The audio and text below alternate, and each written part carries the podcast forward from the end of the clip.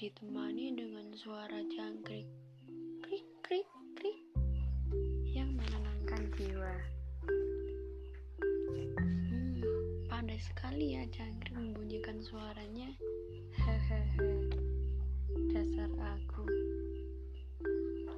Kali ini aku akan membawakan sebuah cerita yang berjudul Semut dan Belalang. Sebelumnya, aku berterima kasih kepada Bapak aku Sulistiono yang telah memberi saya kesempatan untuk ikut meramaikan podcast Cikal Motivationnya.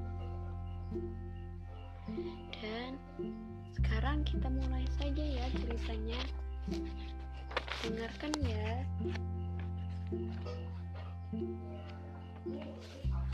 Semut dan belalang. Di musim panas yang hangat dan cerah, sedikit menggoda belalang untuk memainkan biola kesayangan sambil bernyanyi dan menari. Hampir setiap harinya, itulah yang dilakukan belalang. Ia tidak terpikir untuk melakukan aktivitas lainnya seperti bekerja atau bersiap untuk mengumpulkan bekal musim dingin. Sedikit pun tidak pernah terlintas dalam benak benak belalang bahwa musim panas yang sedang dinikmatinya sekarang sudah akan berakhir.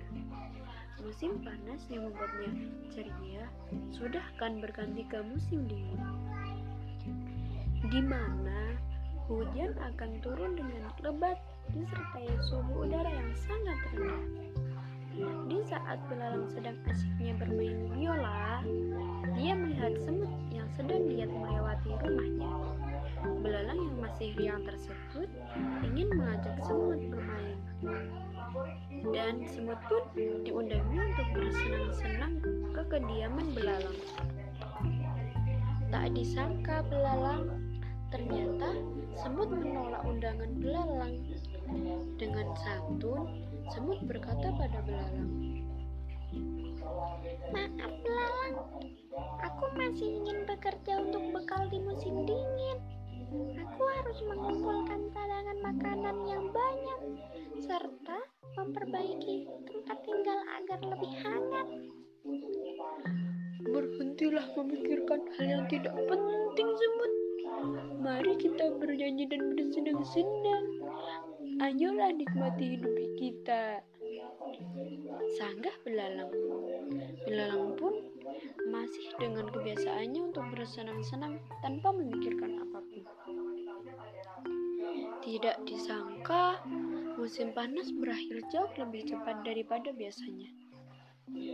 Belalang yang terbiasa gembira lantas panik bukan main. Ia tidak memiliki kebersediaan makanan yang cukup. Ditambah rumahnya yang rusak dan tidak layak huni karena diterjang badai. Dengan harapan tinggi dan mulai, belalang menuju rumah semut dan meminta bantuan untuk diperbolehkan tinggal bersama dan meminta makanan. Mendengar permohonan tersebut, semut menjawab, Maafkan aku belalang, aku tidak bisa membantumu. Rumahku terlalu sempit untukmu, dan bekalku hanya cukup untuk keluarga saja.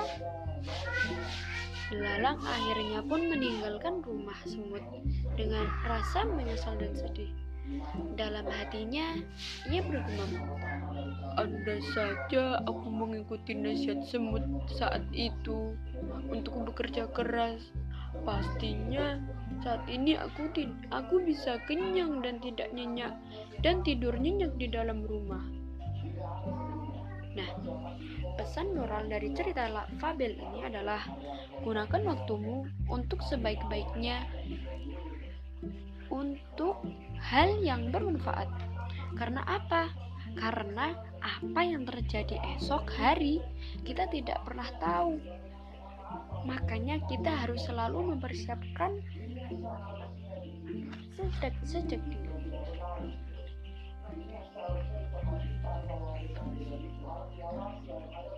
Sekian dulu ya teman-teman cerita motivasi hari ini. Semoga bermanfaat.